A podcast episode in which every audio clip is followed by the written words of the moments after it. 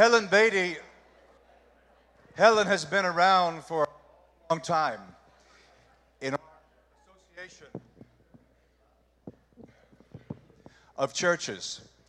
And I'm not going to share it right now, but if you want to know how she has directly impacted the vast majority of our churches, ask me in the fellowship.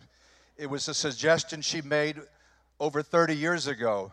We were messing up, and she got it turned around, and I would love to share that with you but I got other things on my agenda right now. But we love you and thank you for being here. Wonderful. My name is Douglas Jacoby. I don't work for the church, but I am a beneficiary of your uh, generosity. And because of that, beginning of this message, the message slot, I wanted to share some news about uh, the ministry. And that is the sermon title to come, but we're going to get there in a few minutes. So please understand that if you're a guest here today, this is not the normal beginning of a message.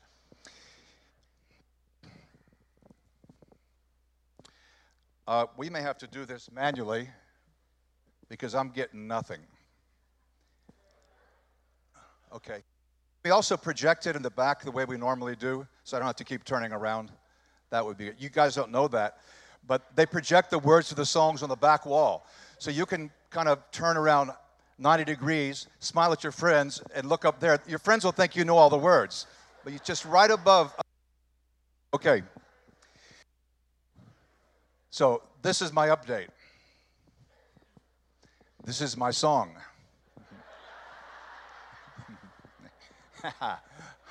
oh, happy see up there. Well, we could do a manual advance. Okay, that's good. I Already said that. Okay, update. This year so far, I've been in Jackson Town uh, consulting with the elders. I'm in Washington visiting and, and trying to encourage the guys in the teaching ministry there, and also had a chance to preach, which was really fun. I was in Toronto a couple weeks ago, had a debate with a sheikh, um, Shabir Ally, to violence. Really cool. If you would like to watch that, you can. It's online. Uh, got back from Nashville a couple days ago. It was a kind of a special conference. It was called a Red. Uh, it says Red Book Launch. That's so funny. Morgan James is the company. It's not a Red Book Launch. Uh, I'm not a communist, nor have I ever been a member of the Communist Party, is a red carpet book launch. So there are 25 of us authors, and we're being filmed, TV, and all that kind of cool stuff. So there I am smiling. That's me. That's, that's that new book. In the first quarter, the Exodus book also came out uh, after three years of promising it. Uh, in the next few weeks, I'll be in Houston actually this month for a science conference, which will be a blast. Then I'll be heading to uh, Canada, to the beautiful city of Calgary, which is famous for stampedes and oil and things like that. If you're geographically challenged, it's right there. See? Calgary in April and June, uh, got the opportunity to go to Africa. And once again, this is North River gives a, a, donation to my travel budget each month, and that helps me to go to places like Africa or Middle, Middle East or South America, and I don't have to charge. And so I'll be in or, Orlando at the beginning of that trip for the Unboxed conference, and then to Ghana uh, uh, to speak to our sister church in Accra and also in Kumasi. In June, it's off to Lusaka. From Zambia, I'll be in a couple places in South Africa. In between May, I'll be in Brazil, Sao Paulo, and also Salvador. So these are things that are coming up fairly soon. Um, and then after that, it'll be Israel. Uh, Knoxville and Chattanooga, we need to nail it down, and some other southeast cities. September to November is not arranged yet. But this year, it's a little less travel than normal, but probably 12 countries and 12 cities in the U.S. I'm slowing down. It's not so much the old age, although that is definitely part of it. This weekend, as Jeff mentioned, and I appreciate that, Jeff, we had the Atlantic School of uh, Missions, Athens Institute of Ministry. I taught with my fellow teacher colleague Joey Harris, and also Rabbi Ilan Feldman from Congregation Beth Yaakov right here in Atlanta.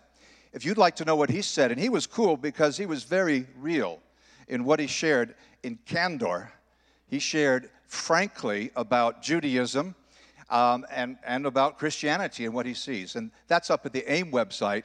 Apparently, that's going to, Joey said he was going to put it up there if you'd like to watch it. So that's been going on. These are some of the developments. And I don't normally do this. Well, actually, I normally do do this, but I'm going to doing this for a bit longer. I would love for you to sign up for my weekly newsletter. Uh, probably only 5% of you receive it. But every week, there's news like this, uh, there's Bible study. Uh, just this year so far, we've been examining subjects like this, uh, the things you see up there. It's free. Please sign up at the website, easy as pie. Comes out every Wednesday. And once again, let me just say thanks to North River for your generosity in helping my ministry around the world. Most of what I do is not in the U.S., I get that. It would be difficult to do this without you. You're a big part of that. And now we've come to the sermon part. When I look on the back wall, all I see is, oh, happy day, oh, happy day, oh, happy day. So I guess it's just going to be a reminder to me to smile. All right, I got it. How I come across, right? At the red carpet launch, they said 55% of your impact is the visual. They said 37% is just the sound of you, and the content is like zero. Well, content is really all I care about. So, this title, Jesus misquoted, was a little bit unusual. I didn't choose it, it was given unto me. No, it was given to me. Given unto me would sound like the Spirit did it, and I don't think that's what happened. But there is a famous New Testament scholar and atheist named Bart Ehrman. He actually lost his faith in seminary, uh, wouldn't be the first, and he wrote a book called Misquoting Jesus. And so I think the title probably comes uh, from that indirectly. In the lead up to Easter, which is coming soon, just a few weeks, it's in April. Oh, happy day. He is risen. We will see a greater than normal interest in Jesus of Nazareth. If you go to Discovery Channel, History Channel, National Geographic, even CNN, there are all these series. They want to examine everything about him, like, you know, what was his diet? Uh, was he a real person, even? What did he teach? Was he the same as the Buddha? They bring up all these things knowing that the public has very few answers, have not really studied. And so I think it's kind of a mixed bag. Um, focusing on Jesus in that way can spark interest, and that's a great thing. But it also, I think, kind of trivializes Jesus in some ways. and It could even serve to inoculate. But as, this, as we approach Easter, this is a great time to start Easter type conversations because people still watch TV and they will have been uh, affected by, by many of these things, even if they're inoculated. Well, Jesus misquoted. Quoting is an interesting thing. It's easier to misquote someone than to quote them, right? Uh, just like it's easier to mess up a joke than to tell it right, right? So, quoting or misquoting, what kind of misquoting do we find when it comes to Jesus Christ? Well, I'm just going to give you a few quick examples because this is just the intro. We got to get into the beefy part. Sometimes it might be an incorrect recollection. You know, blessed are those who give, for they shall receive. Well, that's not exactly what he said. I mean, he said it's more blessed to give than to receive. That's in Acts 20. Maybe it's an incorrect attribution. You know, Jesus said, even if, even if I die, even if God doesn't save me, even if you threw me into a blazing furnace, I'm still going to do what's right. Well, that's good and that's inspiring, it's biblical, but that wasn't Jesus. You're thinking of uh, Shadrach, Meshach, and Abednego in Daniel 3. Sometimes the words are right, but they're kind of misappropriated. It's true, Jesus did say in one place, I didn't come to judge the world, but to save it. But not to finish the sentence or look at the context leaves the impression that, oh, I see, that message of judgment came from the church, not from Jesus, which is not true at all. It's just that in his earthly ministry at this point, he did not he had not come to judge, but basically to train and to die, to help his apostles, to establish uh, the, the, the church. He did come, he will come to judge, but that's the second coming, not the first coming. But you can bet on it, the average person isn't distinguishing the comings any more than they're distinguishing the testaments. The Bible says this here, that there, and we're not aware of the need to slow down and, and consider context. There are occasionally mistranslations. very rare in the Bible. It doesn't really mean do a whole lot. Like, did Jesus really say that you should be a forceful man? Because the Greek kind of makes it sound like a violent man. But way too many husbands have said, I'm just being forceful, honey. No, you're being a bully. No, I'm being forceful. Matthew 11, 12 justifies my behavior. And then a last and final kind of a misrepresentation is just fiction. Not in the first century, but in the second, third, fourth, fifth, sixth century, and maybe even the seventh century, all kinds of stories were made up about Jesus. They're not in the Bible. They were never in the Bible because the Bible was finished in the first century. But these are things like Jesus, as soon as he was born, he was talking. He's in the cradle, he's talking. Oh, you'll find stories like that in Islam. As soon as Muhammad was, not in the Quran, not in the Quran though, but as soon as Muhammad was born, he reached down, he grabbed some dirt, he threw it up, and he said, Allahu Akbar. Uh, the Buddha, again, in later centuries, it becomes mythology. And so Buddha was talking from the time he was born. So you hear things like that, or the time Jesus was a real prankster quite disrespectful towards his father and all of his teachers since he knew more than them. And he would do things like make birds out of clay and then not to get caught, he would turn them into real birds and the evidence would fly off. Or, like in the Gospel of Philip, so called, Mary Magdalene has more insight than all the other disciples, and she has that special relationship with Jesus, and he used to often kiss her on the lips. And again, people say, Who took that out of the Bible? It was never in the Bible. This is fan fiction. You get a theme, you want to expand a bit, it's fan fiction. That's all the so called apocryphal gospels and acts and letters and so forth. Well, have you ever seen a sign like this at a sporting event? I have no comment on the Giants. I'm looking at the scripture part of the message. This is probably the most prominently featured at sports events, though it's no longer the most quoted verse of the Bible. That changed probably about 10 years ago. You know, John 3:16 is about God's love. He loved us so much that he sent Jesus. It's not about us. The point of that passage is not about how to uh, be saved by faith. I mean, yeah, faith is part of it, but if you want, want to know how to be saved, you can't just read John 3:16. You need to read John 3 because then you'll find faith and repentance and baptism. It's all in there. You can't just pull out the easy part and say, "Yeah, I'll take that. I'll ignore the rest of the menu." So John 3:16 is really a passage more about God. We make it about us and our rights and our thrills, and that's not cool. Another very commonly uh, misused and I would say misquoted verse is it's in Mark 11 where Jesus says, "Whatever you ask for in faith, Believe that you already received it and it's yours. What? So if I prayed for money, I already received it, then it would already be in my pocket. Wow, it's there. Okay. That is what is uh, called name it and claim it. It's a heavy part of prosperity theology, what's called prosperity preaching. That basically, mind over matter, if you believe it, you can change the nature of reality, or in the New Age movement, if you really believe it, you can make the world go your way. You get just the right vibration, the right aura, and the right mindfulness, and the universe will kind of reshape itself around you to give you what you want.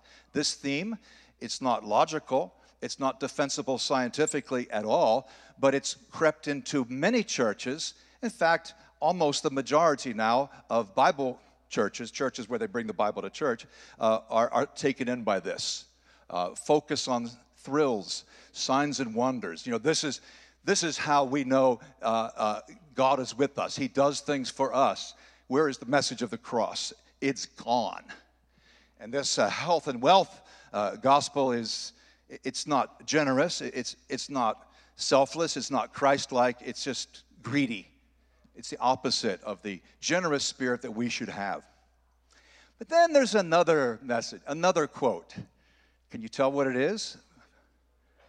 Judge not. Okay, that's a pretty clever image I grabbed from the internet. Okay, well, you see, this is now the most quoted verse in the Bible. And I think it shows us something about our age, about that is our, our time, the time in which we live.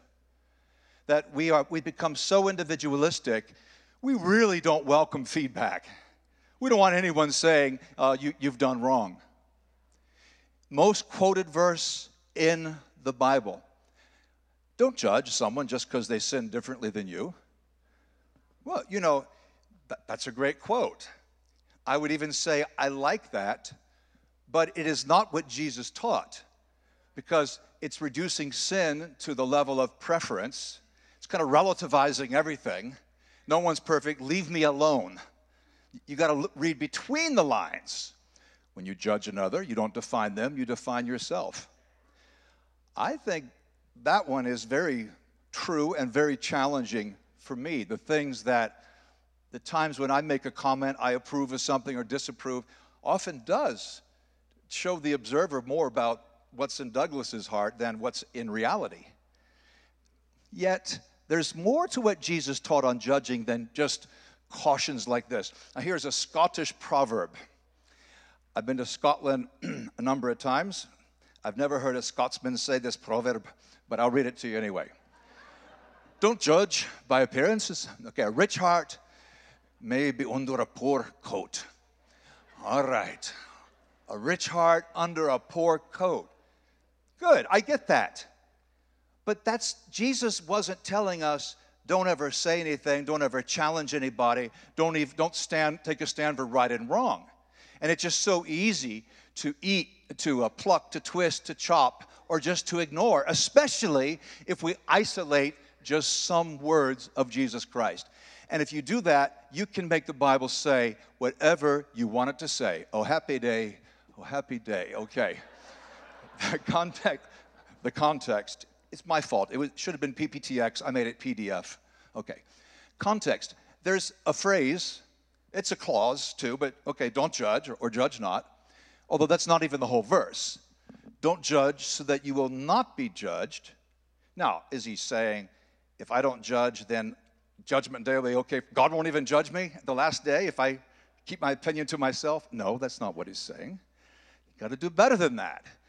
You got to look at the whole paragraph in which it is situated. And that's normally how you find out what a Bible passage means. It's not from a verse, it's from a paragraph. And so let's read our text, and then I will share a few more comments, which I hope will be useful. Do not judge, so that you will not be judged.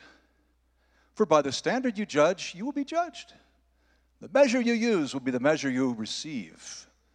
Why do you look at the speck in your brother's eye? fail to see the beam of wood in your own? Hmm. Or how can you say to your brother, Let me remove that speck from your eye while there's a beam in your own? You hypocrite.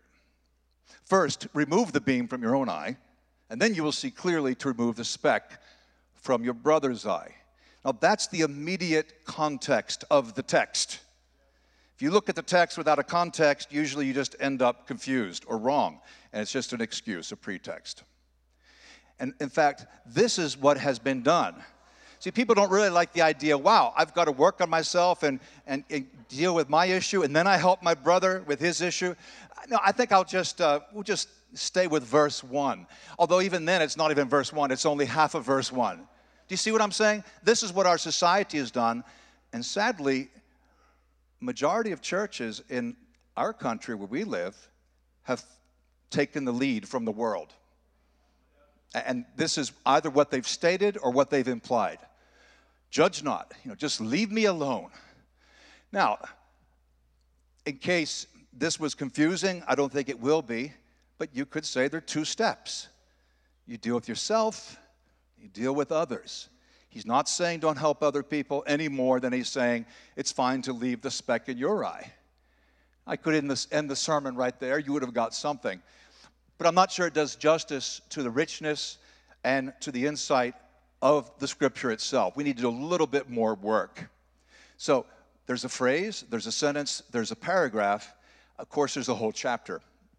And I've spent many hours preparing today's message. And when I realized how the rest of the chapter connects to this passage, I was just overflowing with material. it's like three sermons or four. So at one point I said, Whoa, just stick with the paragraph. But I'm telling you, it all fits together really well. there is one more verse which sometimes is included in this paragraph, sometimes not, but I think it's good to read it. And I think you'll see how this connects to what Jesus said about judging. He said, Don't give what is holy to dogs or throw your pearls before pigs. Otherwise, they'll trample them under your feet and turn around and tear you to pieces.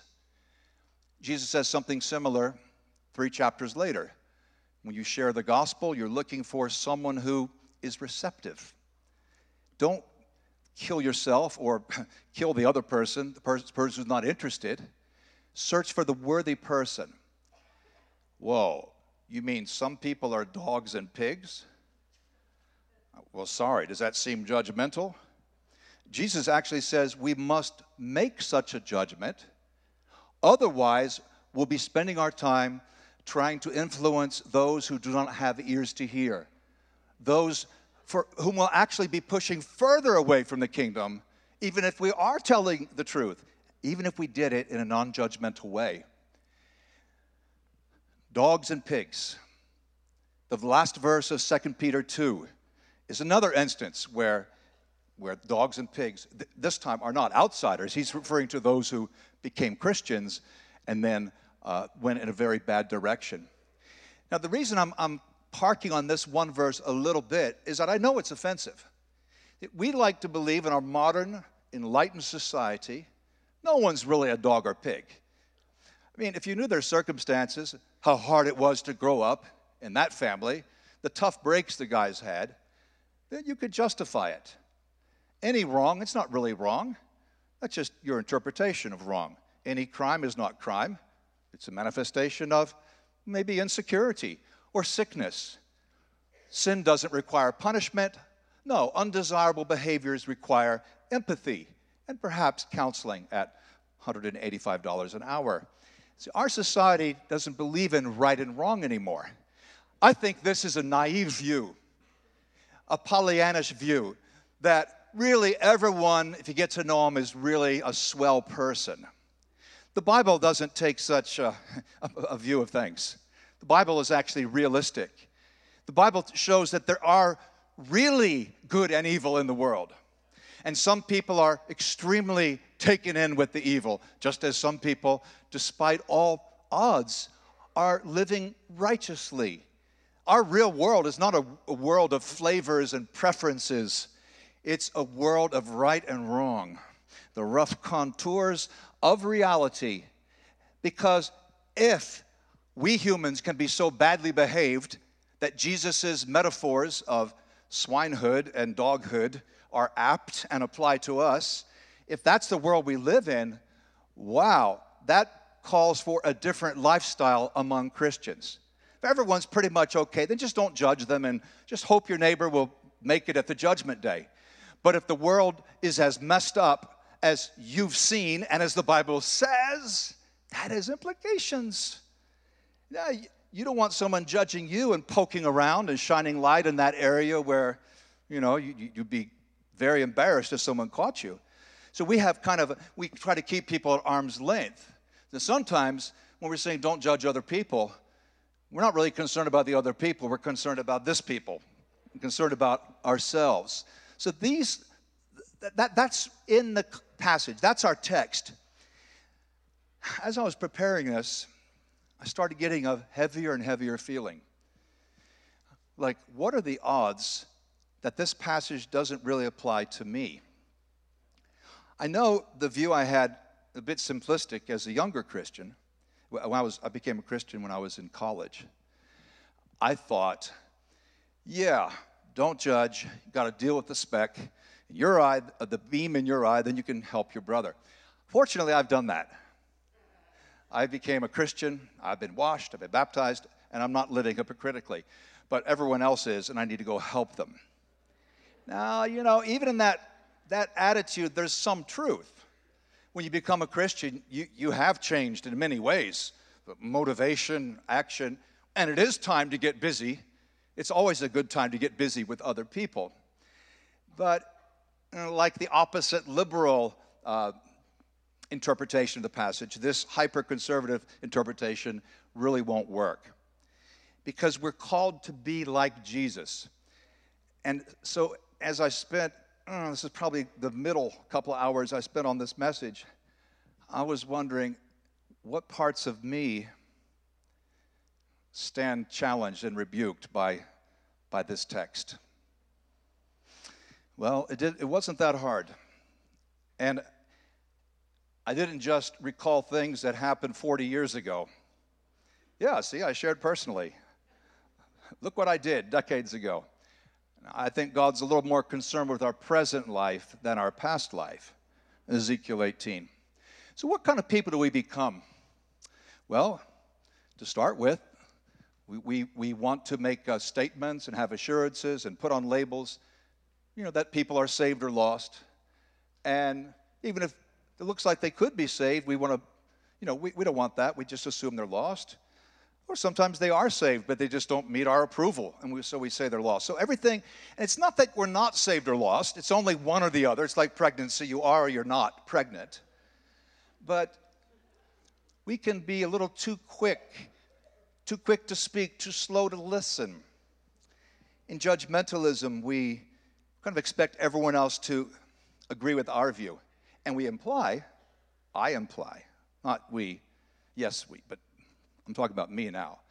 I imply, intentionally or not, that others are somehow second rate or stupid if they don't get the point. You can imply that by a tone or by words. Some of you are smiling, some of you are nodding your heads, some of you are looking at the person next to you. You should see what I see right now. This is true.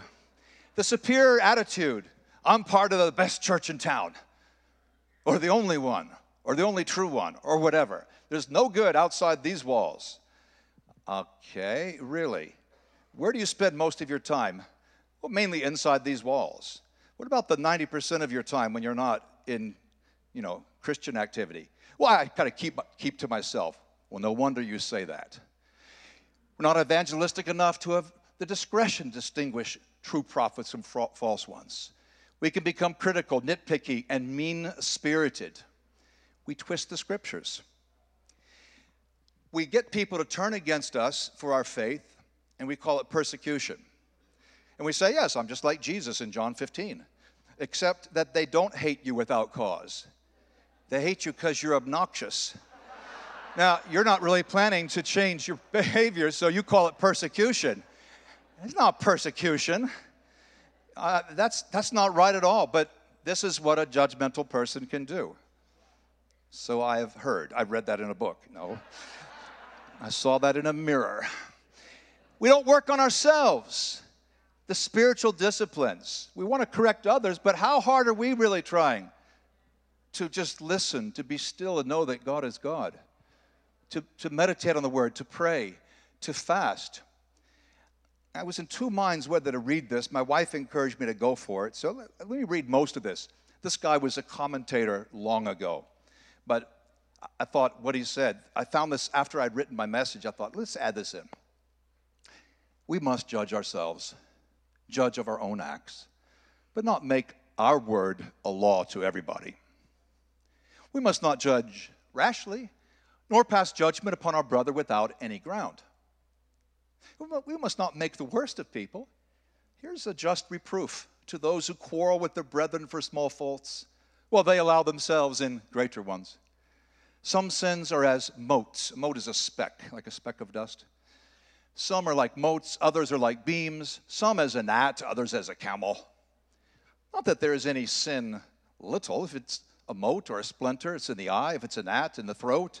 Both are painful and dangerous and cannot be easy or well till they are got out. That which charity teaches us to call but a splinter in our brother's eye, true repentance and godly sorrow will teach us to call a beam in our own it is as strange that a man can be in a sinful, miserable condition and not be aware of it, as that a man should have a beam in his eye and not consider it. But the God of this world blinds their minds. Here is a good rule for reprovers first reform thyself. He said exactly what I said, except he said it elegantly. We work on ourselves and then we work on others. You never finished working on yourself, and you're never finished engaging with others either. But the spirit in which we do this is crucial. It is crucial. Oh, happy day. Uh, could we manually advance that?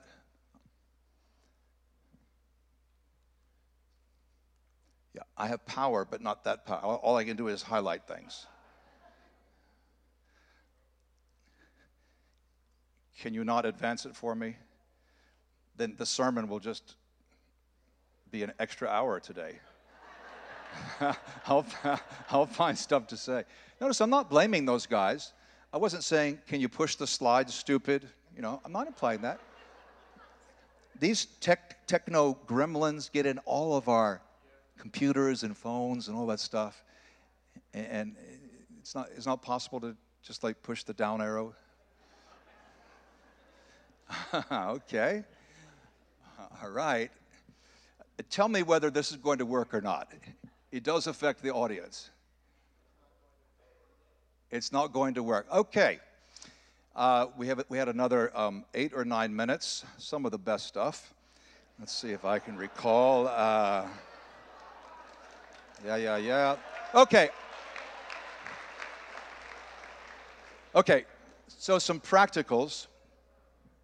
I, and I do have some practicals. We need to reconsider what judge not means. Um, when, when Vicky and I first moved to Sweden, liberal Sweden, in the 1980s, this was a huge need. And we, uh, we put together an article, which was in our bulletin, called Judge Not.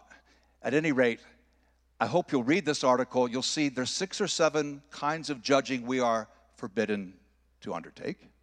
And there are six or seven kinds of judgment Jesus says we must undertake. So, judge not is just hypocritical judging. That's just one of the forbidden varieties. Oh, wow. Okay, now we're going to have all kinds of feelings among me because. Uh, Oh, yeah, some good stuff here, I told you. But what I'll do, I'm going to go quickly, all right? Because I, I do respect your time. What kind of people do you become? You become kind of like me on a bad day. We be, end up being self focused. Our society, self indulgent, you know, gluttony. We become a, hmm, hmm.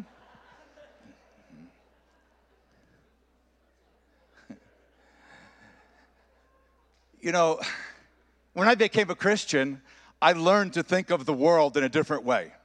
There's the world, and then there's the kingdom of God. You don't really have room to, to conceive of more than two worlds. What's happened today is, and I'm talking now to many of us in this room, you've got the real world where you have your job or where you have to take tests and get in, turn in homework. But there, then there's the world, well, the world of Dungeons and Dragons or Halo or whatever it is. And so the concept of another kingdom where, where God is the king, there's no room for that. And that's part of our self indulgence. Look at that, selfie indulgent.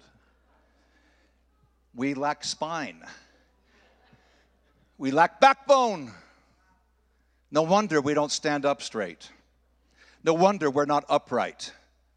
That requires spine. And then the last thing is the kind of funny claim.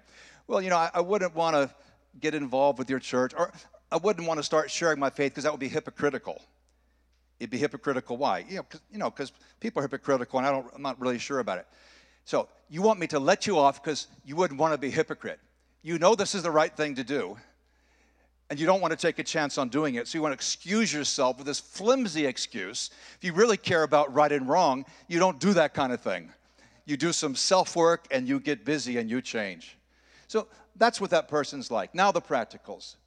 When you overhear a conversation, when someone says, judge not, say something. Take a stand. Secondly, develop strong personal devotional habits. Cannot be emphasized enough. Without time set aside for the Lord in that way, it will affect us and it will explain our effectiveness or lack of it. Deal with sin. Hypocrisy kills our joy, it also kills our credibility. It brings reproach on the gospel. study out this vital theme. Matthew 7, build on the foundation of Jesus' words. Mark 7, not tradition. Our heart needs to truly be in it. Luke 7, you may not see the miracle yourself, but you know God is working. Take him at his word. And John 7, interpret the word carefully. Stop judging by mere appearances, Jesus says, and make a right judgment. Judge not. What does it mean? Apply it, live by it. And now we're going to have one more song. You guys have been a great audience. Thank you.